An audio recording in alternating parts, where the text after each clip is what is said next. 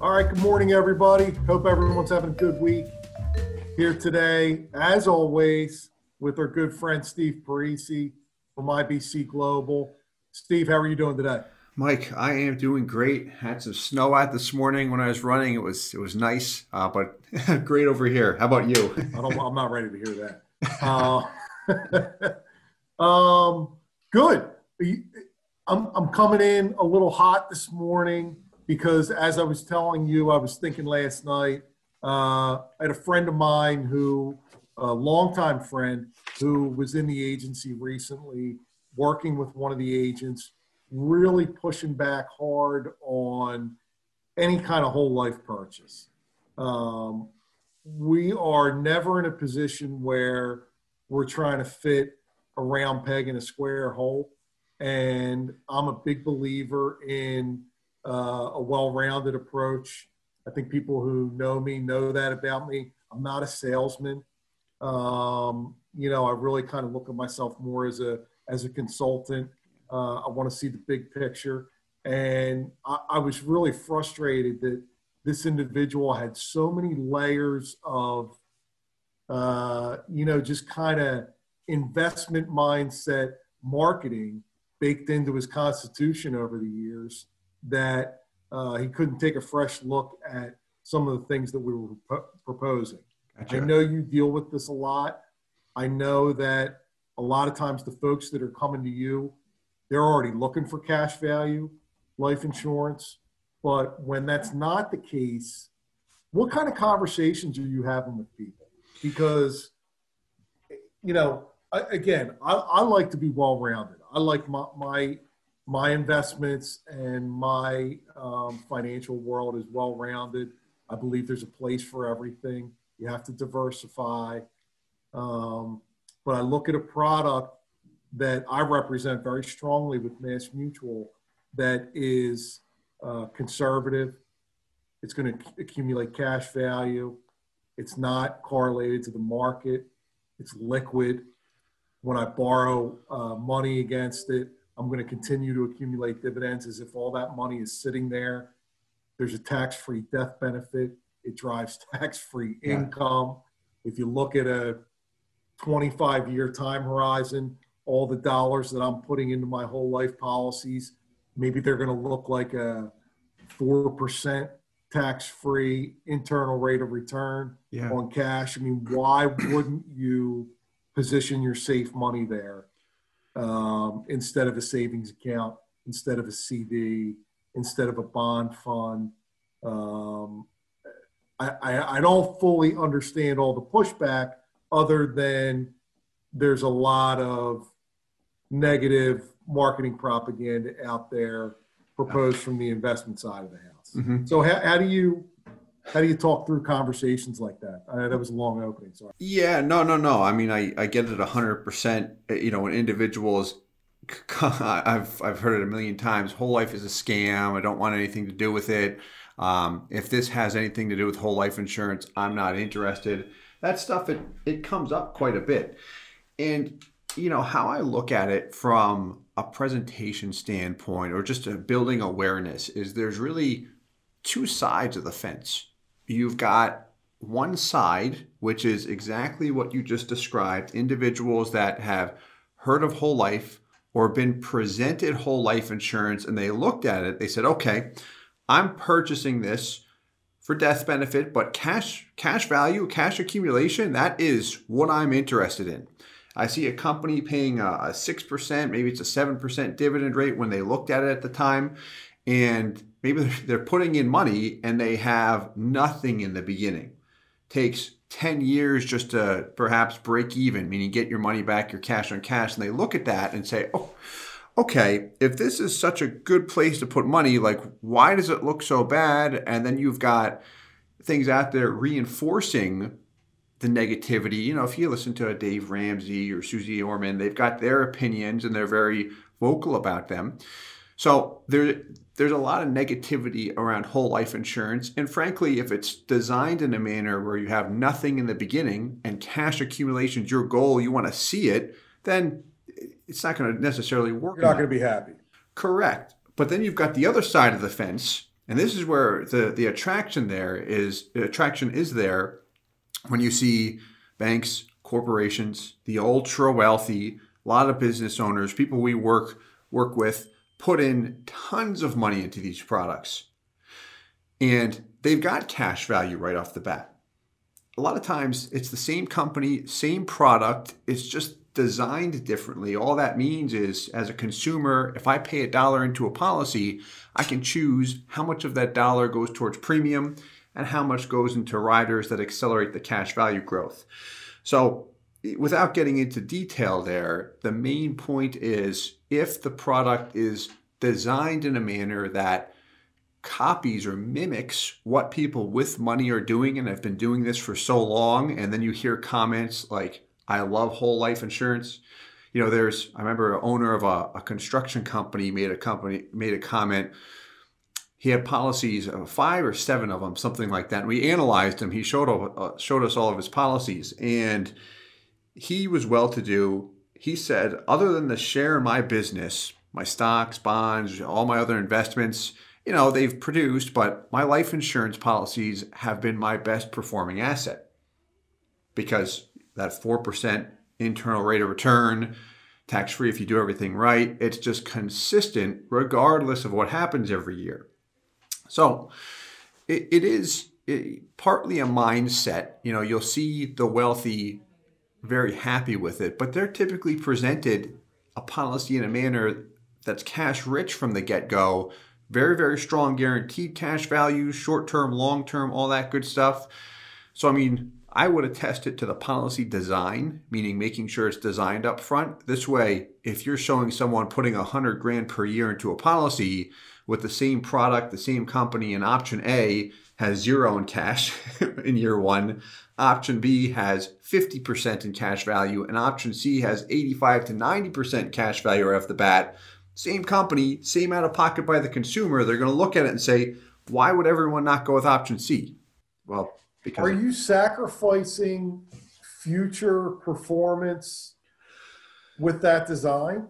Let, as an example, I remember um, years ago there were a lot of a lot of advisors that I worked with were very interested in the high early cash value product. Yeah. And Mass Mutual has a high early cash value product where you know you pay a dollar premium and you have 91 cents in cash value, 92 cents Correct. in cash value immediately.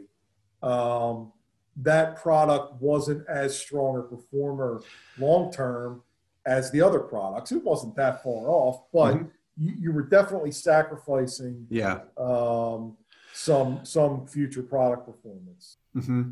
Yeah, with a pure high early cash value product like what you mentioned, you do sacrifice long term performance. Now, if you take a traditional product that is designed for long-term cash accumulation and death benefit, you can that would be a case where the base premium typically gives zero or a couple of percentage points credited to cash value in the first year, first and second.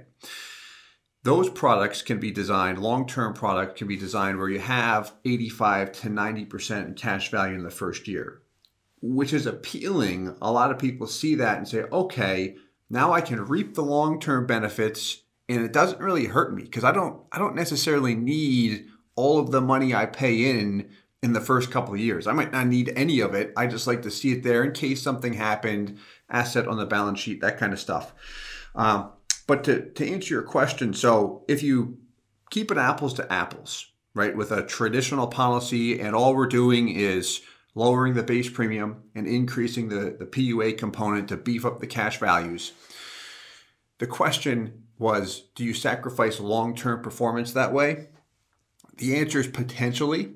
And I hate giving that answer. Uh, but the reason why is when you look at how insurance companies pay dividends on life insurance products over a long, long period of time 30 or 40 years, dividends are more favorable on base premium dollars as opposed to PUA dollars. Does that make sense? Yeah. Okay. So if dividends come up, not really, but yeah, I, I follow you. Point being is, let me try and do my best to simplify. If we take less up front the insurance company says if we do well and our dividend rate goes up, we potentially may give you more money long term. That's that's more or less what's happening because of how they treat dividends on their pure premium piece, not riders that accelerate cash value, which is appealing as a consumer. It's very appealing as an agent because we can start to justify, okay, I can set a higher base premium, which means higher, you know, compensation and such. But the thing is, like what I've seen to be consistent is aside from the what ifs when we look at actual data, and I saw this a lot when you know SERPs are put in play play for corporations and such, they will look at historic data and they juice the policies from the get-go. Asset in the balance sheet day one, maximum cash value, and they say, we've had this for a while, and it performs at the highest rate when we squeeze the premium down, regardless of what the illustration says. So uh, my thing is is obtaining more historical data is always good, um, but looking at real performance, can you give up long term performance by having more cash up front? Potentially, but in reality, I have not seen that. I've typically seen if you max it out up front, you max it out long term, and when you look at the guaranteed cash values, that's true 100% of the time. Do you find that clients in these types of situations are kind of uber focused on upfront or early years cash value, or they want to look at options? Uh, good question. They they always want to see options. Um, obviously, everyone's focused on the upfront. They want to see how much of a hit hit it's going to be. But you know, I wouldn't want to take all of my money up front if it's going to really negatively impact me long term. So we want to see the options there too. So we always will show options. Um, you know, not everyone's focused on the the immediate cash value, but the thing is, like if 30 years down the road, if you and I look at an option and we're going to have a million dollars, and option one gives you nothing up front or 50% of what you pay up front, and option B gives you the same or very similar to that million dollars in 30 years, but you've got almost all your money up front. It's like, why would you not take it up front? That way you, you can use it, right? I mean, the life insurance is great. You've got the protection from the death benefit, the safety, right? That call it 4%, whatever it produces the, on the net returns. But using it, I mean, I know you're involved in real estate. If you want to use it for a real estate deal, like that's where you're going to make your money. I'm working on something right now. Exactly. Like that's where you're going to make your money. And the life insurance can just complement that. So, I mean, this is a nice, what's the right word, storehouse, but at the same time, using it for other opportunities. So, the more capital we have access to, the more we can use it and accelerate everything. You know what else is so important that I think never really gets a, a, a good enough look in our business from wholesalers and advisors is I can't tell you how often I'm in competition with another carrier and I've got someone who's, who's looking for a death benefit solution and they're also looking at cash values and they don't really look at the income coming out of the policy. Yeah. And all these companies distribute income out of these policies and it affects the policies in a different way, meaning that just because my policy has $100,000 in cash value and your policy has $90,000 in cash value doesn't mean necessarily that I'm going to drive more tax free income out of my policy. Correct. Yeah. And I, I mean, I, I don't think folks really understand that or take a hard enough look at it. I think a lot of times it's like, here's this cash value, here's that cash value, this one's better. Mm-hmm. Not necessarily. Really depends how how you plan to use it. It really yeah. depends on how the company recognizes loans and distributes money from the policy. You know this, yeah. you know. Mm-hmm. Yeah, a hundred percent. You know, we did a, a study on that recently it was a we've got a video it's a public one about setting expectations properly on the distribution phase where what you mentioned plays into it and we also showed hey if i'm pumping funds into a policy and i see this much income projected okay it looks great but what does it look like in a conservative dividend environment if dividends come down and also guarantees? This way I can see it up front as opposed to, you know, thinking you're going to have 50 grand per year and then told after the fact you get 35. That's not the conversation. That's not the conversation anyone wants to have. Yeah. Well, I'm glad to hear that you're, you know, you're kind of delving into that. Um, I always thought that that was interesting that that gets kind of glossed over and, and maybe an advisor can gloss over that, but um, from a client's perspective, you really need to understand how that works when you when you're looking at options. Yeah, yeah, because there's so many moving parts, and it, it, takes time to to learn it, or an agent that's just going to do it for you properly. I mean, that's important. Yeah, a, a lot, a lot that goes into it. Um, but I guess to kind of loop back around to your original question, you know, uh, with the individual saying, "Hey, whole life, you know, not that great, uh, like other investments and such."